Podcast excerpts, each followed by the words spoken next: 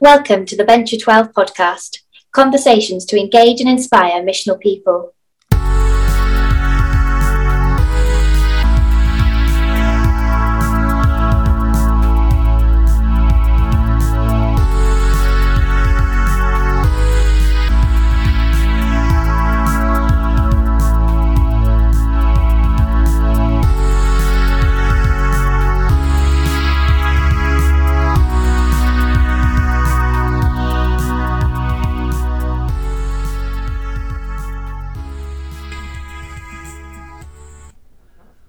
It's uh, Mark back on the podcast. Found a guitar in the studio. This is for all of you. Can, can you play? No, it's first time. Okay. Here we go.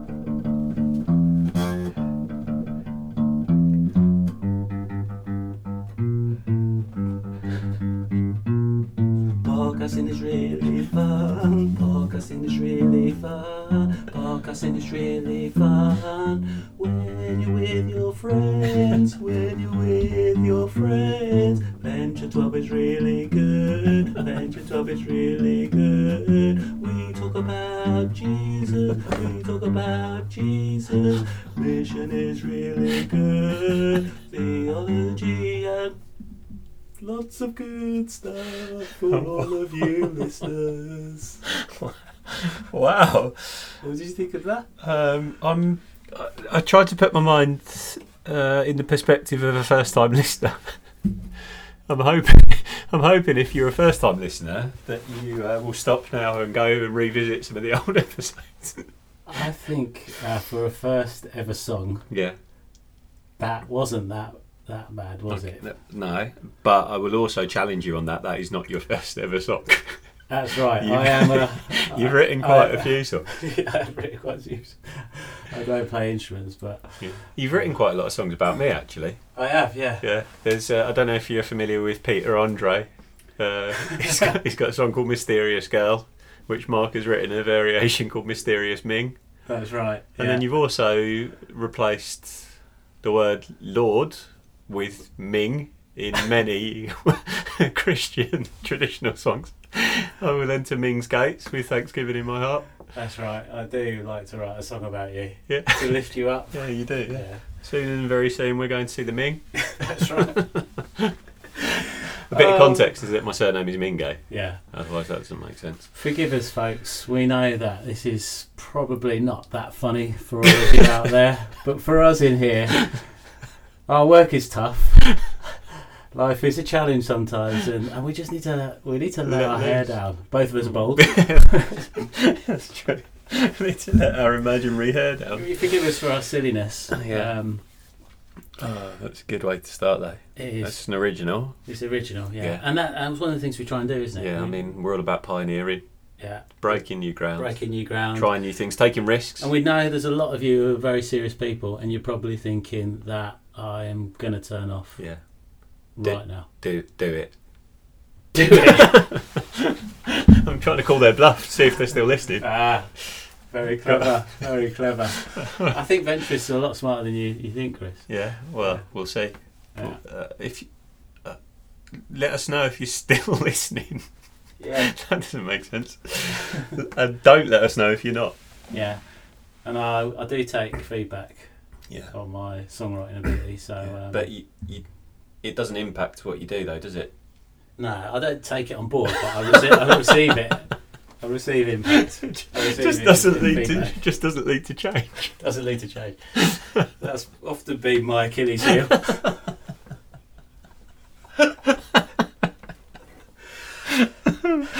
In the context of today's theme, discipleship, Have you got a segue? I've got a segue there. I'm a very difficult to decide.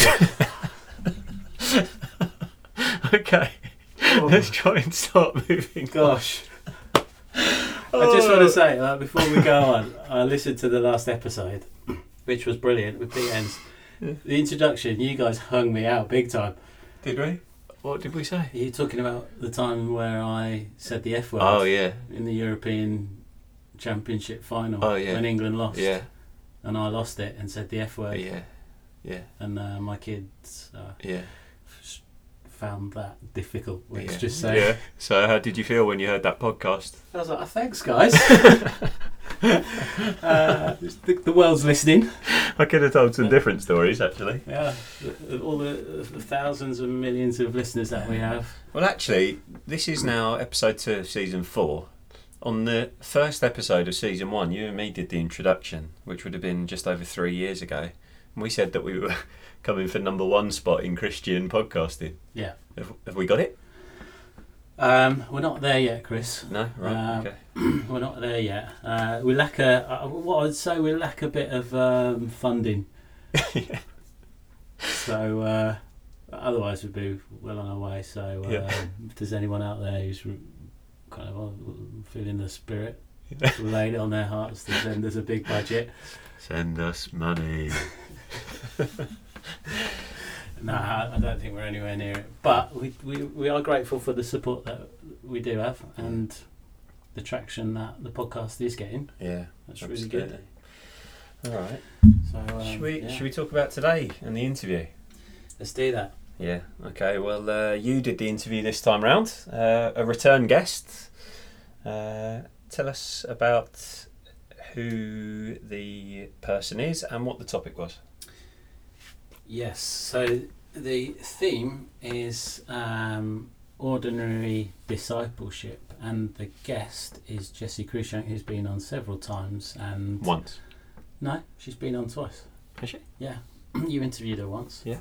And she did one of the Oh, uh, the, the, uh, series, the mini series that Emma did with of uh, female, female apostles. apostolic. Yeah. Yeah. So she did one of those. Yeah. So she's kind of part of the family. Yeah. Can we say that? Um, I'm not sure how she'd feel, No. but we can say it. Yeah. You can say that. Yeah. And uh, so she's r- written a book and does a lot of work around um, discipleship. And I think this episode is really, really good for those of you who are interested in multisensory sensory learning Hmm. and uh, looking at ways and curious about what discipleship is going to look like going forward. Um, our church traditions have maybe been quite heavy on teaching and making it seem quite an academic venture or a sense of having to learn lots. Uh, so yeah, I don't know what else to say about it. No. It's a really interesting insight. She's uh, mm, she's got great experience Hmm. um, and uh, is also a neuroscientist, so that brings an added interesting aspect to her thoughts and her experiences. Yeah. All right. Well, uh, let's get into that and uh, welcome back after the interview, uh, where we'll post some questions and share some of our reflections. Enjoy.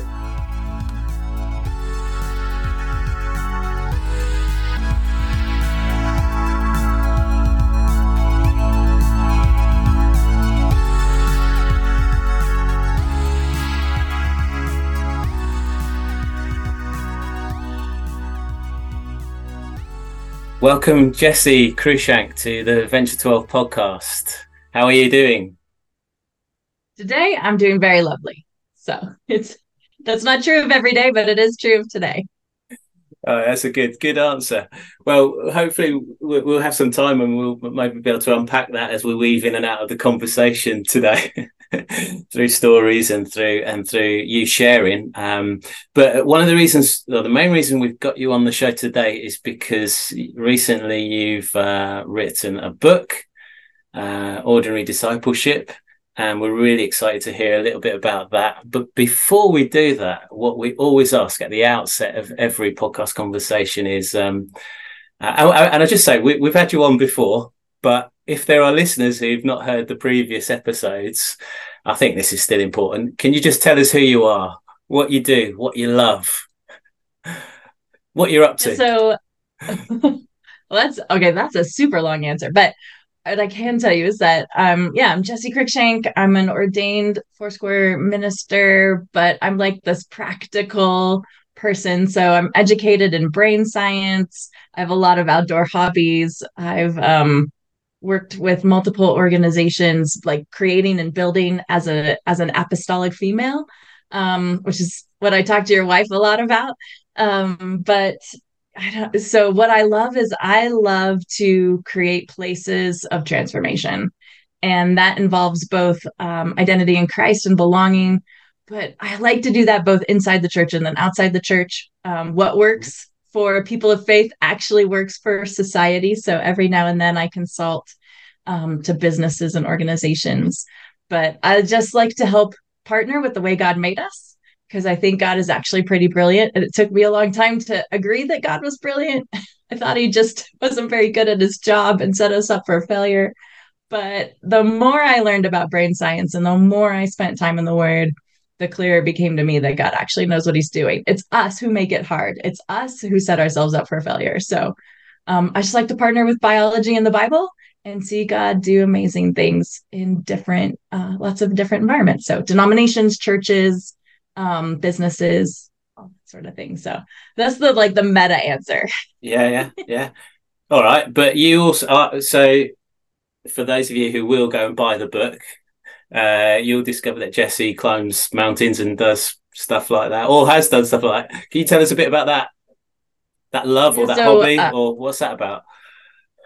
Well, so when I was a teenager, I was a professional rock climber. I started when I was like rock climbing when I was five and mountaineering when I was seven my dad took me out.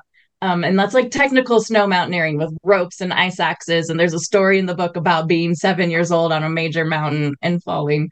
Um, I don't want to give a spoiler alert of that story, but um, was that the, was, sorry? Uh, was that the, was that the story where you had to use the pickaxe to save your life? Yeah. Have I just spoiled it for everyone?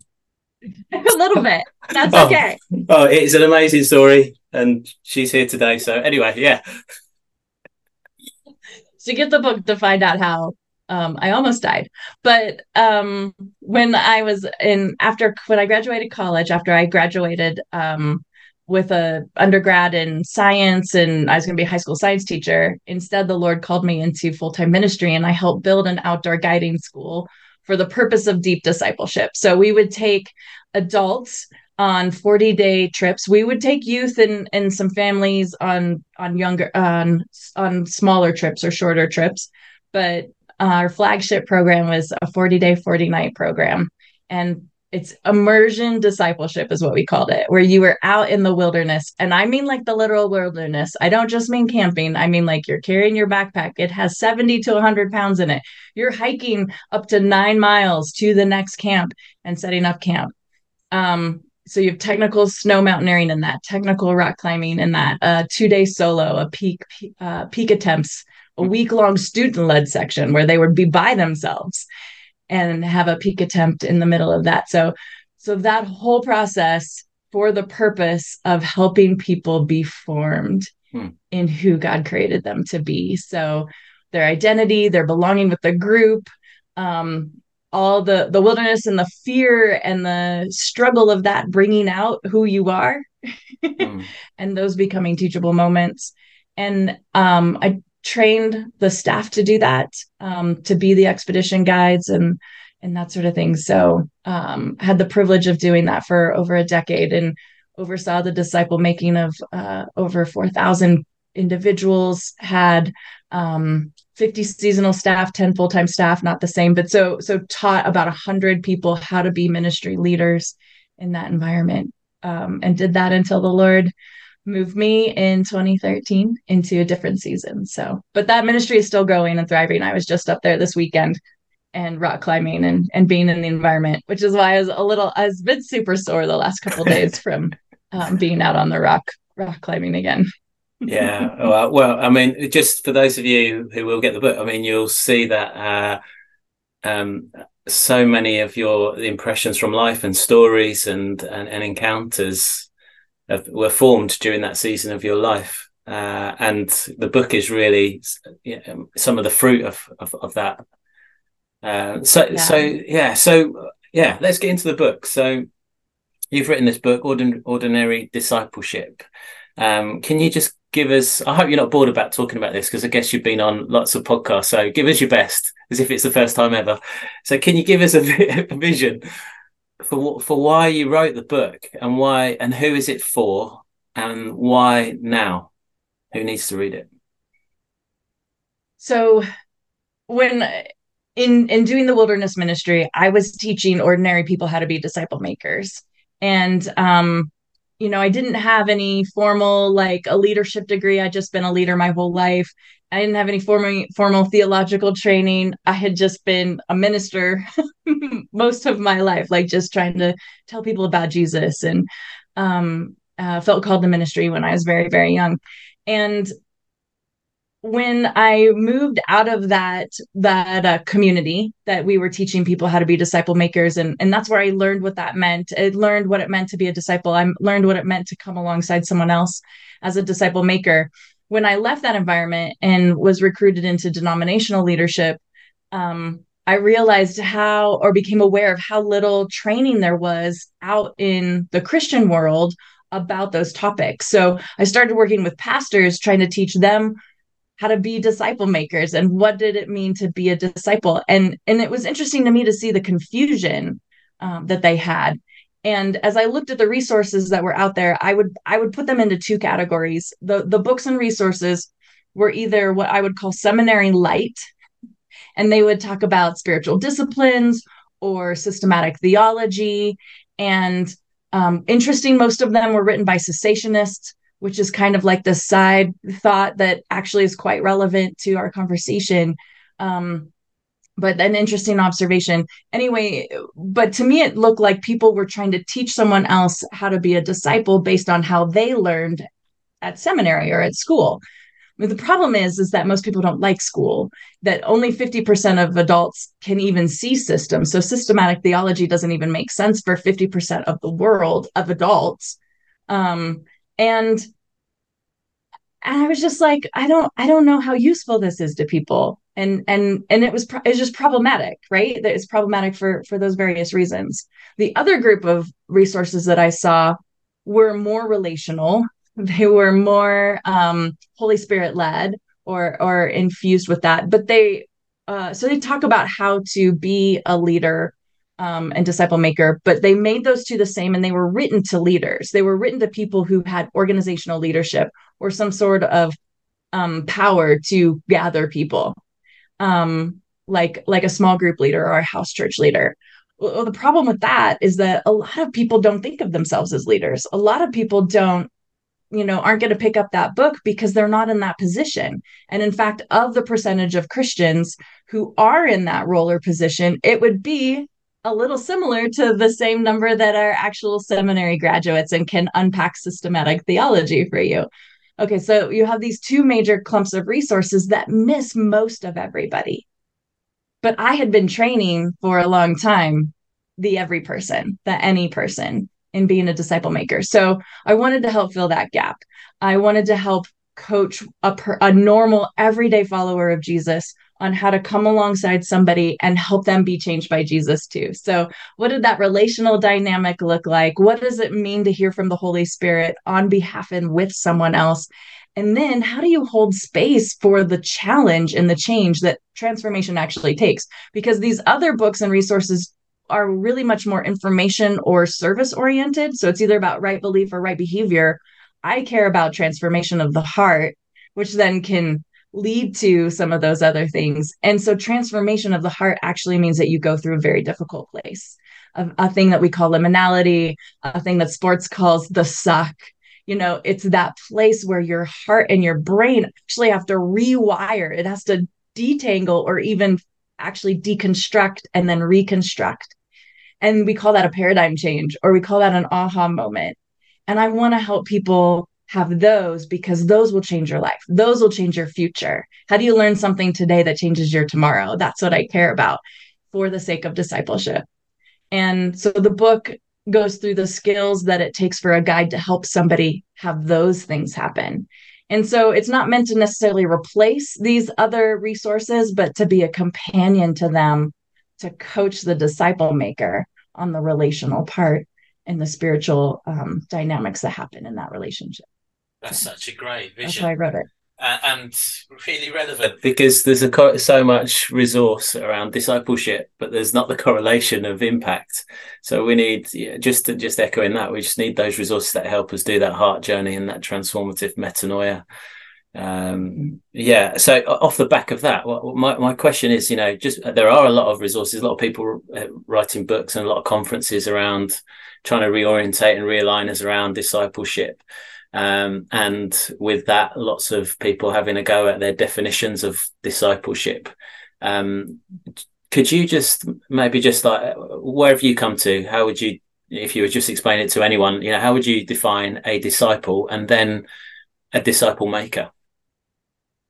So yeah so i and that's that's great. And that's very important because people have to know what it is that they're even inviting people you know inviting somebody else into so for me that metanoia is everything um so for me uh, being a disciple is being changed by jesus i don't just follow jesus i'm actually changed by jesus um because you can follow somebody and have a hard heart and never let Jesus be Lord of those places. But when Jesus is Lord of the places in your heart, he requires something of you and that changes you. So for me, change is the hallmark of being a disciple.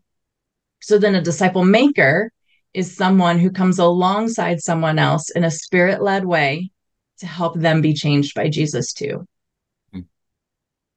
You know, that's, that simple. I, I, that's really good. You just triggered something in me when I read your book. You said something about that you.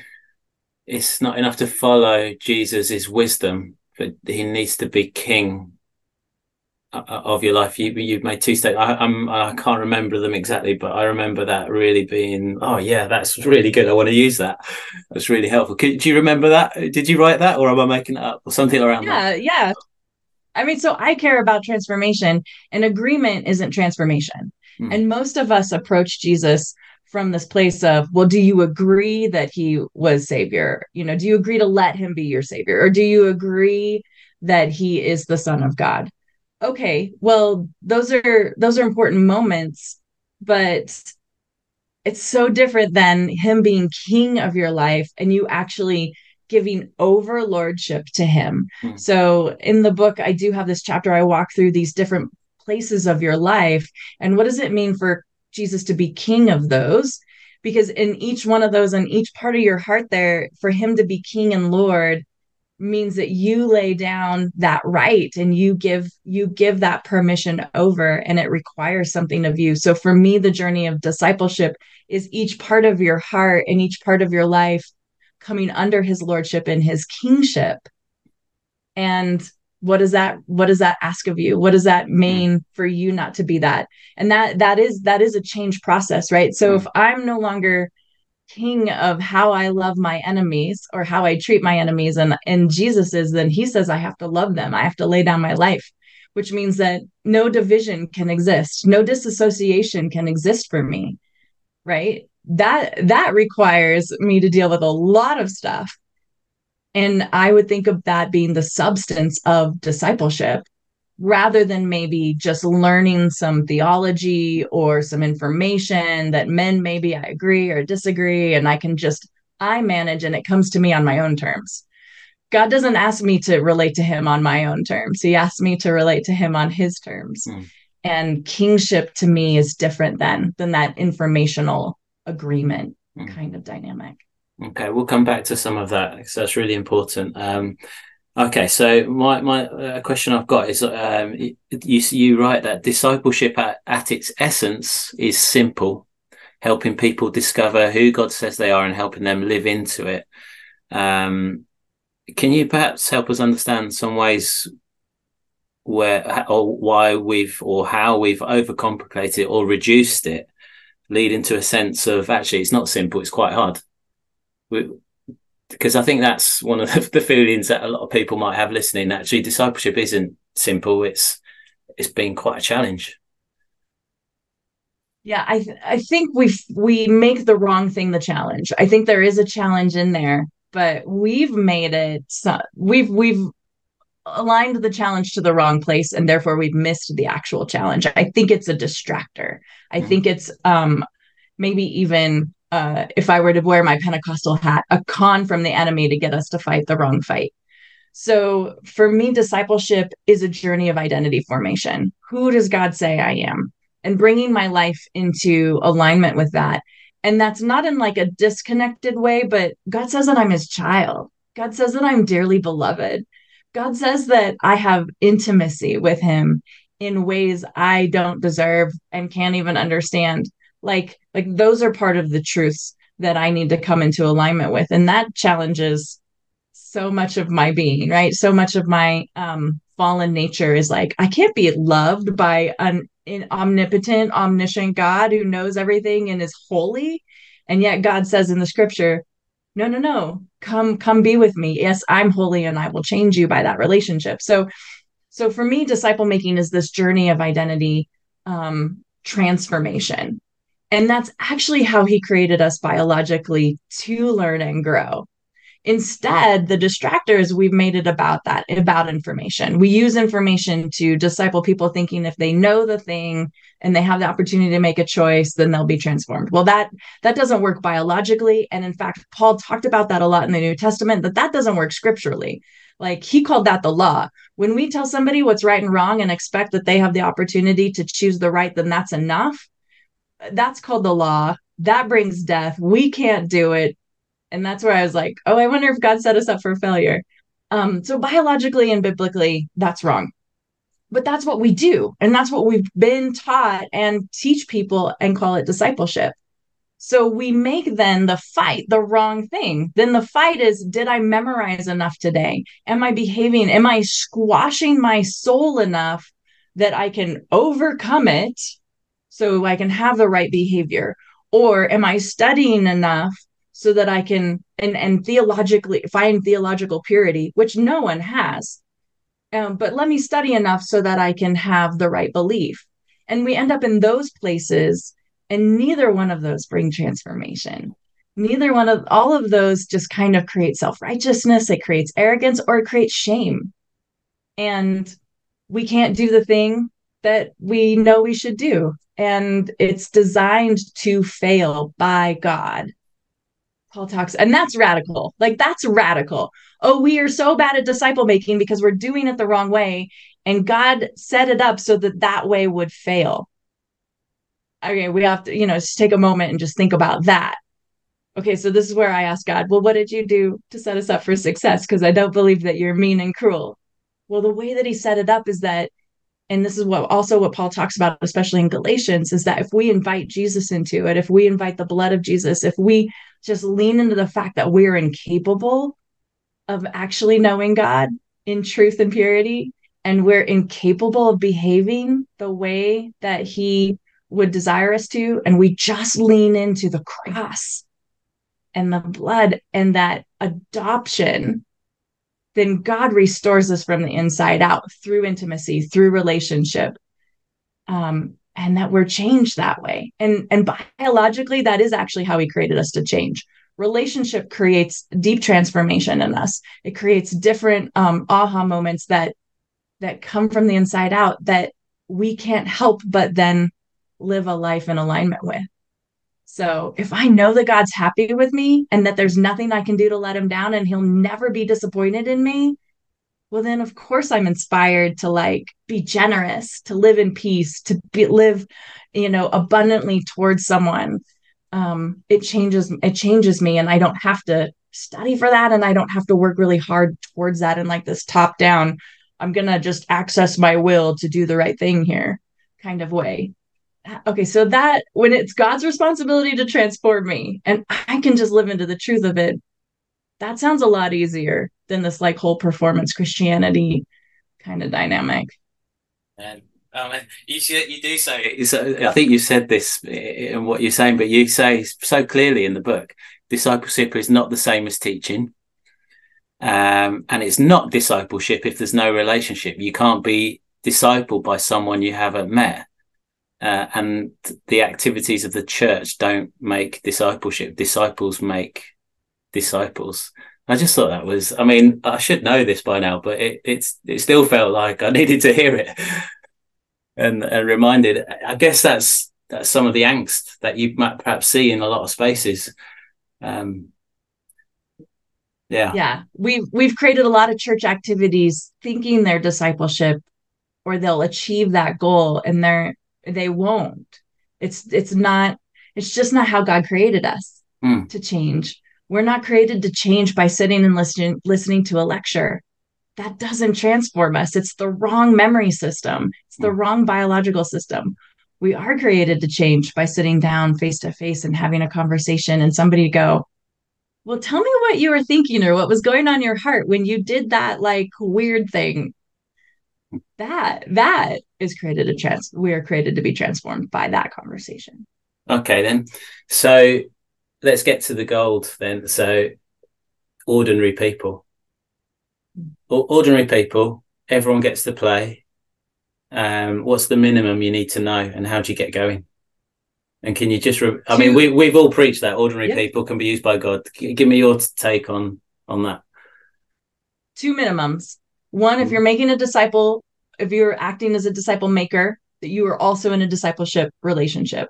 But there's a double check. No one is top of the food chain. No one gets out of accountability and somebody else saying, um, that was a little strange.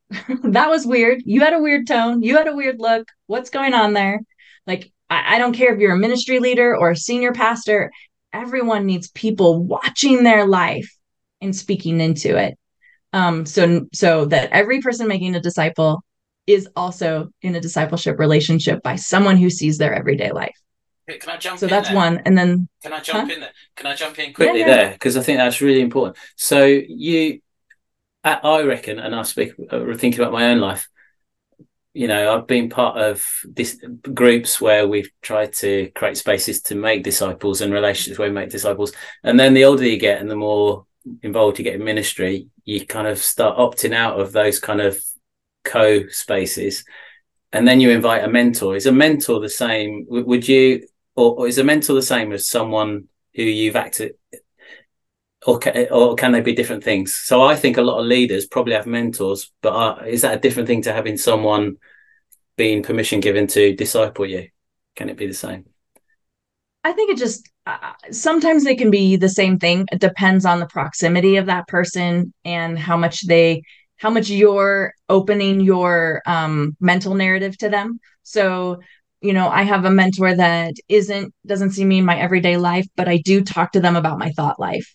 And they do have the ability to to speak into that. And i have people who are around me who see me in my everyday life and can you know call me out on my squishy face i call it. Um so that's why it's a group project it's not it's a disciple making discipleship is a group assignment. Because what that that distance mentor can speak into me as i'm processing some things will be different than what that person who sees me every day and rolls their eyes at me and is like uh, i don't know about that thing jess. Like that that's a different value. And and that's why i don't like these little like singular relationships. I think we embrace it as a group because i may notice something in you and be like oh i think there's something there and that'll be different than maybe what somebody else notices and sees. And that whole group thing then also has to be submitted to the Holy Spirit because you need to be spirit led, not just fixing each other. We need to not like abusively shine lights on people's blind spots and and and be out of God's timing for the lesson he has somebody in. Like I really fear the Lord and I know the Lord has an agenda for your life and the Holy Spirit has like an order or thing that the Holy Spirit cares about and says, "Okay, no, this is the thing that I want to to see and and and grow and change. Here's the gift I want to give Mark in this season." And then the whole community should be aligned around that, submitted to the Holy Spirit in that agenda. So maybe there's other things about you that are like difficult but that's not what the Holy Spirit is working on. The group needs to be submitted to God's agenda for your life in this season, and we just hold space with the rest. So that's where I get to the second thing that I think um, a disciple maker needs to have, and that is that support of the community that we are learning to hear the Holy Spirit together so that we can be submitted that the Holy Spirit's agenda is the major agenda here. Not my discipleship curriculum, not my program. I can't think that you don't hear from God or that God hasn't been speaking to you unless I say it, because that's, I call that the blank slate fallacy, right? So we have to operate off of the assumption that God is working, has an agenda, knows what he's doing. And I just, the community just gets to partner with that, which changes the burden and it changes the accountability to being spirit led instead of having all the information, right? So I don't know all the answers, but maybe somebody does. And at the end of the day, if we can hear the Holy Spirit, Holy Spirit can have the answer. Mm. So yeah, so that changes the accountability to being spirit led. Hmm, it's really good. I, I was also you said something about um, you never. I think you touched on it. You never arrive. Uh, it, it's it's a process. Can you? I mean, I was just reading that. I was thinking, oh, I don't know why. I should have learned this a long time ago, but I needed to hear that as well. What? what why? What? What were you trying to say there? It, when we make discipleship about right belief or right behavior, mm. and okay, so let's say right behavior. Let's say I'm I don't have any major sins. Yeah, maybe there's some things I could do better, but I don't have any major sins. I'm going to think like, yeah, no, I'm good, right? There's no big thing for my behavior to be changed in my behavior. Or if we make it about right belief and I've studied really well and I have a good grasp of my own theology or my theology stream or whatever whatever that is, then I'm going to think that I'm good too. Right? And when we make it about those, we can come to or we can be the best in a room. Right? and really that's all we're thinking about. Am i am i the best in this room compared to the people i know? How am i doing? That's what the back of our mind is doing. But when we make it about this transformation of the heart there's always something more that god wants to shape in us. There's always more of god's heart that he can invite us into. And there's always a place of depth of mystery of wonder of loving better of being impacted by those that we don't think we should be. And how do we do that? How do I mean, I think about a God who is all love and holiness and truth and light and purity, who abides incarnationally with us and is impacted by us. Hmm. If I were all truth, light, and holiness, I would not want to be tainted by, you know, peeps. I would not want to enter into humanity and sit with humanity in our in our muck of our self-made problems and our immaturity. And yet god does. And if god calls me to be like him that means that there's a place where i have to. So there's always a population of people that the lord is challenging me to be incarnational with. That's that's how you never arrive. Because hmm. we can never hold space with the sin of certain people. Hmm. and god is always trying to help us be a little better at loving a little better, at letting go of more, letting Him be God more. For me, spiritual maturity looks like being a five year old. I want to be a five year old in the kingdom. One, it's because I have about as much understanding of the cosmos as a five year old does. I have as much understanding and grasp of God as a five year old. And so there's one, like, let's just embrace what we don't know and that we don't know. And God thinks it's fine okay, so I have to think it's fine. God thinks it's fine. And then I also think about how brave and how self consciousless a five year old can be, right? Five year olds run around the backyard, they jump off things. They're like, yeah, I can jump. Dad will catch me. Okay, well, do I have that kind of faith? Can I just play in the kingdom and be like, oh, you know what?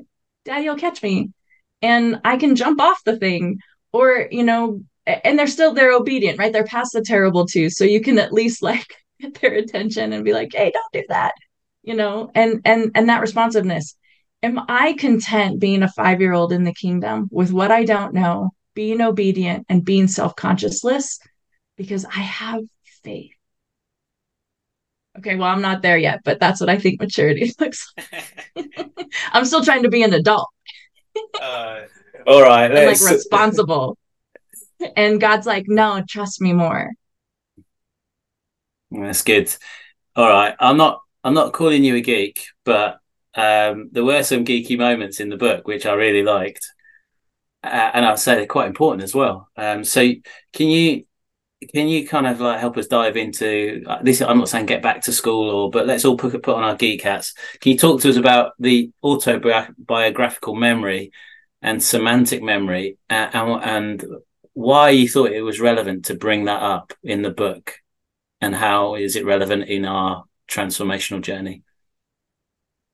Yeah yeah. It's it's the neuroscientist in me is like but that's what gave me faith that god knew what he was doing and he did set us up for success was when he he showed me the difference between teaching to autobiographical memory and teaching to semantic memory. So let me let me explain what these are. Um, so semantic memory is our data fact memory system. These are two different completely different memory systems in the brain. So your semantic memory, like I said, stores your data facts, the kind that wins you trivia, the kind that makes you like who wants to be a millionaire on TV, right? Like that kind of information is stored in the front of your brain. They call it your prefrontal lobe. And it's up here in the front of your brain and it has an incredibly well documented forgetting rate. Your brain forgets it very easily. That's why very few people win trivia right? If you remember the capitals of Europe or memorize that as a kid in school, okay, one, they've kind of changed. And two, you haven't, you've forgotten them, right? Like your brain dumps it. So most of the information that we come, that comes in in that memory system, we forget by the next day and it's almost all gone by the weekend. But that's our, so that's our informational receiving, you know, our data information receiving system. Okay. So that's yeah. one type of memory system. The other type of memory system is the one that includes um, your muscle memory and your autobiographical memory. And your autobiographical memory is fascinating memory system. It is stored in your entire body. This is the memory of your story, right? Autobiography. Who am I? What is my story? How, how what's my identity? And that memory system is interconnected through your whole brain and your whole body. So when you remember something from your story, you actually feel it with your whole being, right? Your body keeps the score. Your body is storing that information and it brings it up to you. So your brain is very invested in this memory system. You don't want to forget it. That's dementia. That scares us. Well, what's also fascinating about the autobiographical memory system is the way that you remember the past is the way that you think about the future. So, just like you remember the past, your brain uses the same process to project into the future. So, autobiographical memory is the only system that can answer the question how do I apply this to my life? Semantic memory forgets it. It doesn't care and it doesn't ask you permission. It's like, oh, let's, you know, let's keep this one nugget of information and drop the other. It doesn't care. It's not talking to you. But your autobiographical memory, when you learn something there, your brain is automatically applying it to tomorrow. So let's bring this in super practical. Yeah. When we learn God is good, or if you teach somebody God somebody that God is good, and we do it as a data fact nugget, as an informational piece that we hand somebody in a discipleship class, then that is stored in semantic memory. And we literally cannot, we neurobiologically cannot apply it to our future. It's the wrong memory system. And so we're teaching this is why the right and wrong and the law doesn't bring transformation. That's going into semantic memory. That's going into the memory that we forget. That's going into the memory system that cannot be applied to our life.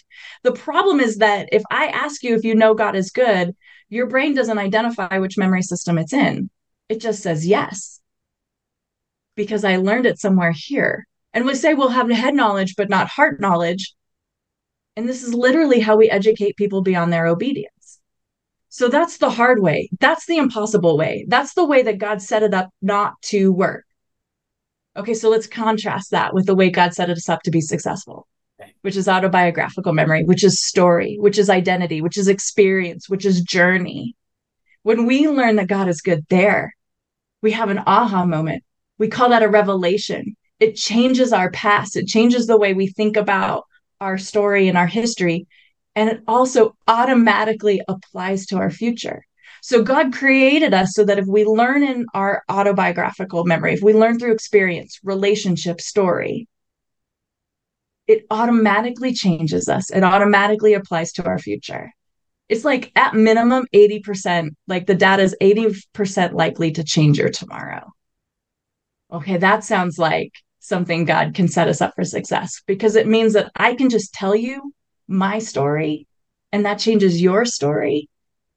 So then not only can an ordinary person make a disciple just by sharing what heaven taught them, but actually a mediocre person can make a disciple because God created us to transform in this easy way that doesn't involve education, that doesn't involve literacy, right?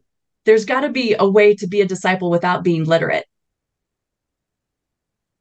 Yeah. So God created us to be changed by story because then anyone can do it. A child can do that. Okay, that sounds like a God who knows what he's doing, who set us up for success in this whole life thing he called us to do. So that's yes. the difference between the two memory systems and why it's so profound for me. That's amazing. I read actually somewhere last week that um in a in a book that around the early church that 66 around 60 70 percent of the early church was probably illiterate couldn't read or write and so you know didn't have the bible uh its Sure, form the first 300 years, what did they even do? yeah yeah so i mean uh Now, it's something seemed to work though. Um, all right, let's make this even more practical. So uh, I'm actually starting um, a, disi- a discipleship journey with someone as immediately after this call. So I'm in town and uh, we're going to meet up and uh, we, who knows where, where that will go. Um, in, in the book, you talk about um, when you start a discipleship journey with someone, you, you're very open about what the nature of that relationship is, the, the boundaries and, and what the focus is. Can you just maybe give us a bit of insight into how, how you normally go about, about that and what do you recommend or encourage? yeah. Yeah, that's a great question because it is different based on our personalities what that what that dy- dynamic may look like. And I have an online class, it's like the digital workbook that goes with the book and there's some exercises in there because you can't put exercises in the book, right? You but there's some exercises in the online class that will help you form your own strategy because it's are you introverted? Are you extroverted? Do you want something formal? Do you want something more informal? You know, do you want to have a thing that you walk through and questions that you do or do you just want to have conversation like who are you how did god create you and then that'll help you know how to connect with and know the right person that you're supposed to disciple because i'm not meant to disciple everybody. Not everybody's a good fit for my personality. Again it's a group project. So what i do because i like to to articulate some boundaries in um and expectations those are those will be the same thing is that i talk to them and i'm like hey i don't need a curriculum but i'm just going to ask you some questions and so the expectation is that permission to ask questions to ask the deeper question to ask the scarier question to say tell me more about that or why do you think that?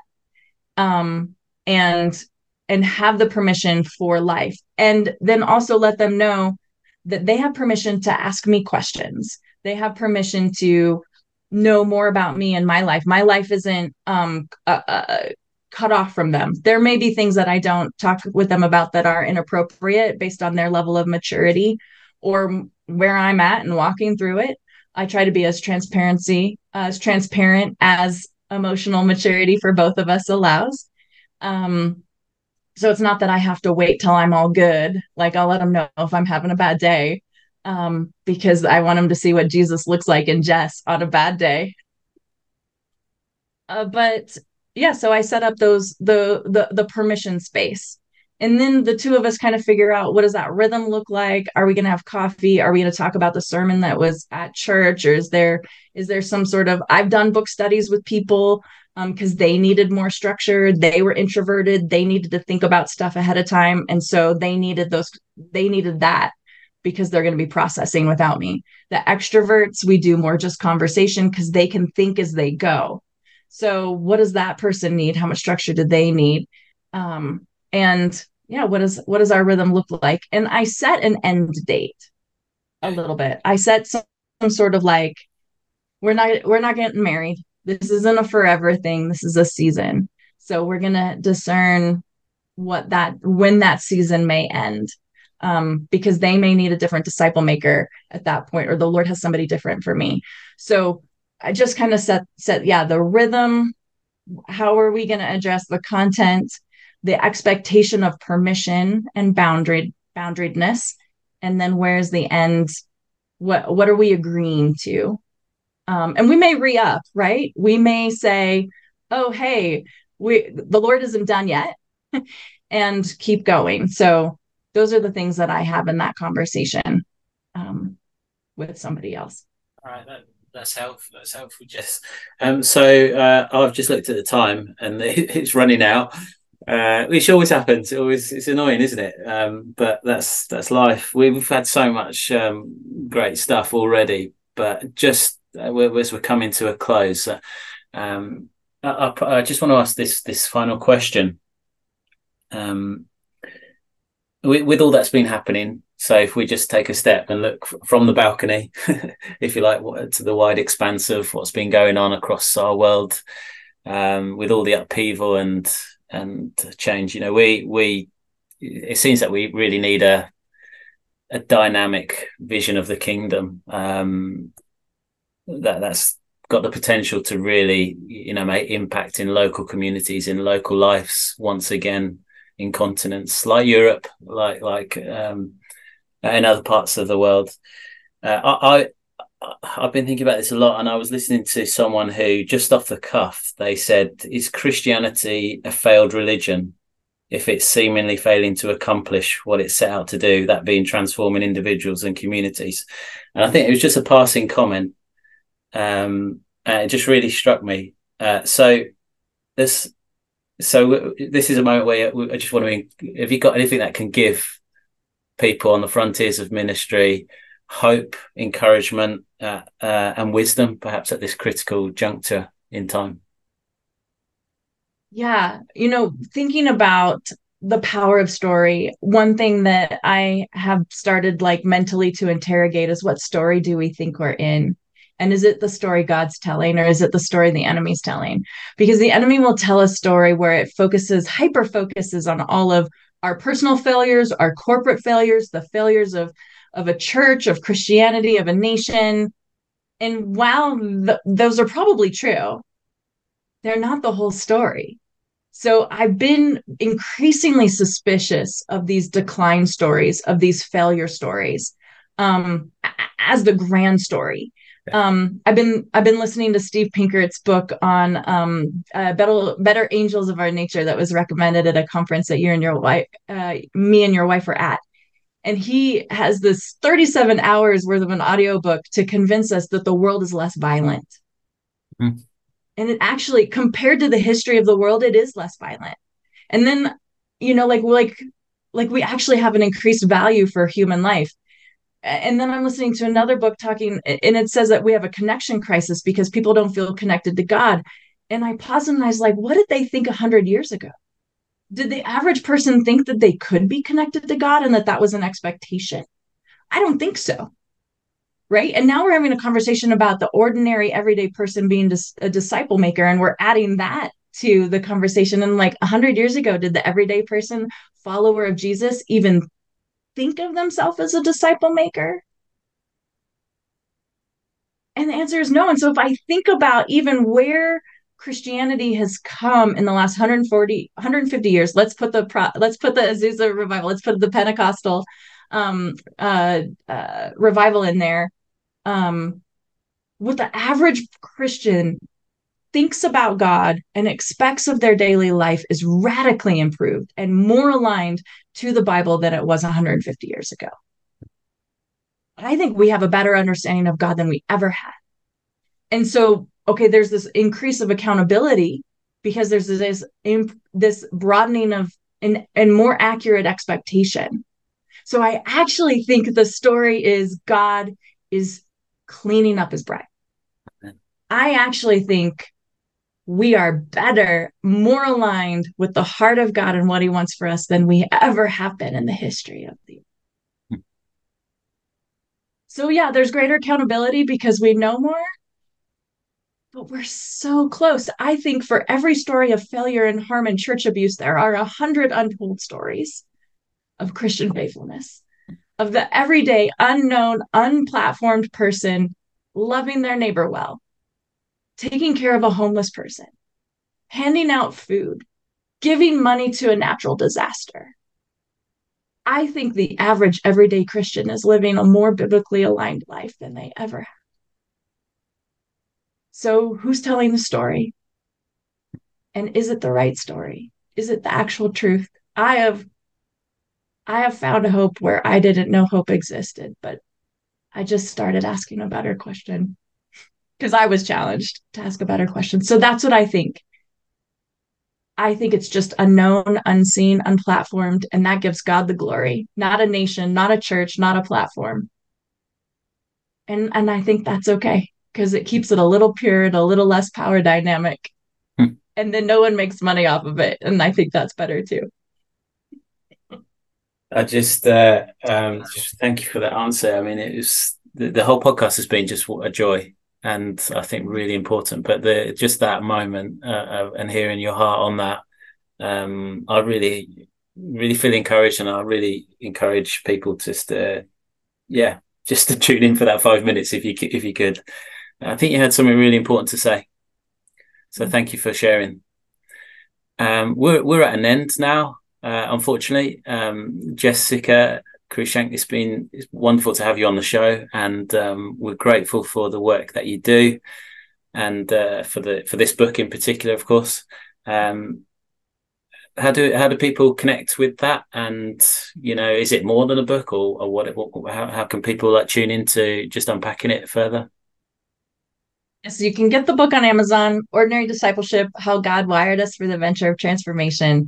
I also I have my um or you can also find that at ordinarydiscipleship.com if you just want to like buy the book in bulk or find out about international shipping things like that. Um, but it's part of my ministry called Whoology, W H O O L O G Y. And the website is whoology.co. And um, we've got an online class that uh, that you can you your church your small group can sign up for um, there are videos, there are guide practices that that workbook part of thing to help you tell your story in five minutes or 500 words and like practice those revelations, discern your personality and how God made you to make a disciple. Um, some of those things. How do you hear from the Holy Spirit? How do you tell the difference between the Holy Spirit's voice and your own voice in your head? There's some exercises there. Um, so you can you can get that eight. It's an eight session series. I also have different coaching and consulting um, training. So we do ordinary discipleship, ordinary leadership, ordinary community, and ordinary maturity, all con- all combined with this idea of recapturing narrative disciple making. The the thing that was there all along, but we're rediscovering it, right? So ordinary narrative. How do we actually be part of God's narrative and lean into narrative disciple making for the transformation of the world? So, Exciting. Whoology.com.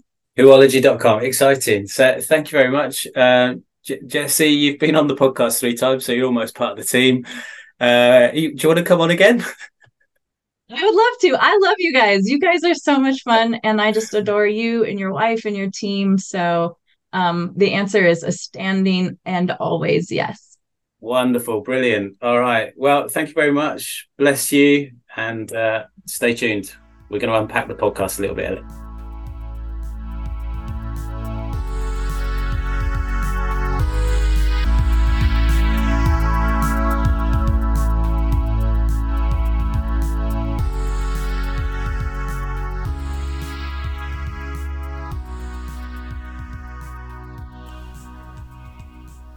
Welcome back, everybody, uh, and thanks, Mark, for that interview.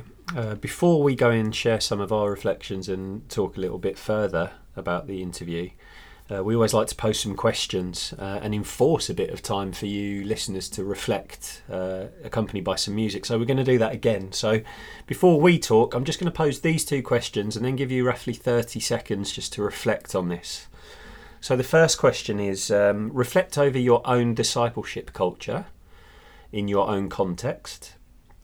And when considering that culture, what would you say is present and what would you say is absent based on what you've heard? What would be the strong points and what would be the weak points? So that's the first question.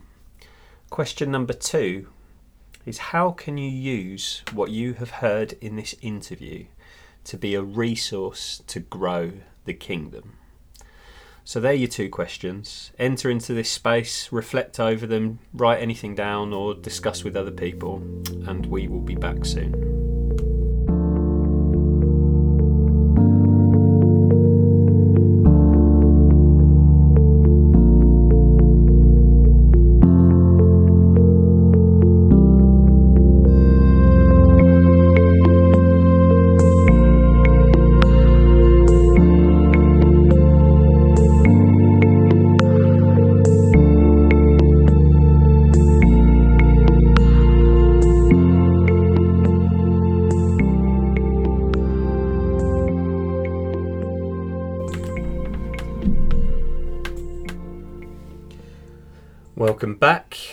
Hope you enjoyed that time uh, in rest and reflection and contemplation over those questions that we posed. Um, and we'll get on to some of our reflections and share some things soon. But before, I'm going to start with the question that we always ask, which is uh, as the interviewer, how was it for you to be in that place? Did you sense anything happening in the moment? Uh, where did you find your heart and your head uh, during that conversation? I can't remember. it was a lot. I don't, I don't really like that question. Uh, you know, we're honest. We've got to be honest. I think that's rule one, number one of discipleship. you got to make something up. Yeah. yeah. I'm practicing that. Okay, um, make something up. No, I'm not going to make something up. But it was a few weeks ago when I did the interview. Yeah. If, if, uh, you give, you're giving away the secrets of editing here. Uh, yes. Yes. Yeah. Um, that's right. Um, I mean, we've had Jessie on before, and uh, just such an inspiration. Someone who really loves the subject, and uh, just with that added dimension of her being a neuroscientist. I know we said that at the beginning, but it mm. just is so helpful. Mm. Um, particularly like just thinking about how we're actually wired and designed to, yeah. to learn and absorb and to be shaped. Yeah. Uh, so um, yeah, I mean, take that with me. Yeah, I, I going to jump straight into that actually, but just how we're wired and shaped. Something that I just loved was um, the autobiographical memory segment when she's mm. talking about how we are actually created to be transformed and changed by story. Uh, such an important thing to consider uh, when, uh, as she was also saying, that literacy has become a qualification for discipleship. Um, actually, that's not really the thing that's going to transform or change any of us or our journeys. It is just the story that that's how we were created. That's what the natural yeah. thing is. It's pretty scary to think how much we forget. Yeah. Like, and how much effort and time we put into it. Yeah, into learning. How yeah. much unnecessary stuff have we learned that we're never going to apply? I did think about that, uh, and uh, I hope you, that you're experiencing this podcast as a like a, a walk. Yeah, you can smell. Good, yeah. What we're doing here. yeah, no, you don't want to do that. uh, I, uh, no, this is this is just us talking, but yeah, that that just really yeah. did make me reflect of all the things we do. Yeah. Um, how much is is uh, is just lost, is forgotten. Yeah. And I, am not sure I'm at peace with that question yet. No. Uh, all right. Well, let yeah. me ask you another question then. Um, reflecting back on your own upbringing, uh, yes. childhood, teenage years, perhaps. What was the discipleship culture where you were, uh, and how has that changed or grown or developed uh, in the years since? Yeah, I don't like being put in the spotlight here because it's very difficult to answer that question. Okay, I'm, I'm just going to say now I've asked you two questions and you, you've, you've rejected them both. yeah, I just want to, you know, when you when you sit in live like we are, yeah, um, it's really hard to kind of like go back in history and remember what it was like as a child. But what I do remember is, you know, we went to a, a established church with amazing people who had so much generosity, grace, the fruits of the spirit. Mm. Um, not to say there weren't any bad apples. Should say that. I mean, it, we weren't, they weren't all saints. Let's just say that. Uh, but the community, the mix of beauty and um, and messiness was was really was really shaping. Um, Sundays were a real big thing. So you know, as a kid, I was taught to sit in long, long meetings, two meetings on a Sunday. Mm. Uh, and then I think as a teenager, um, you know, struggled with maybe having you know, uh, people, you know, that space of doubt and breaking things apart. So I actually was very conscious of that in my teenage years. Uh, I'm guessing that's probably similar for a lot of people. That mm. as a kid, church was quite good, but then as a teenager, it seemed to not quite function for where I was at as, as so I was just a really um, hungry questioner yeah. um, and and then as like when I came to faith you know in my early 20s I remember going to other churches and they were doing small groups yeah.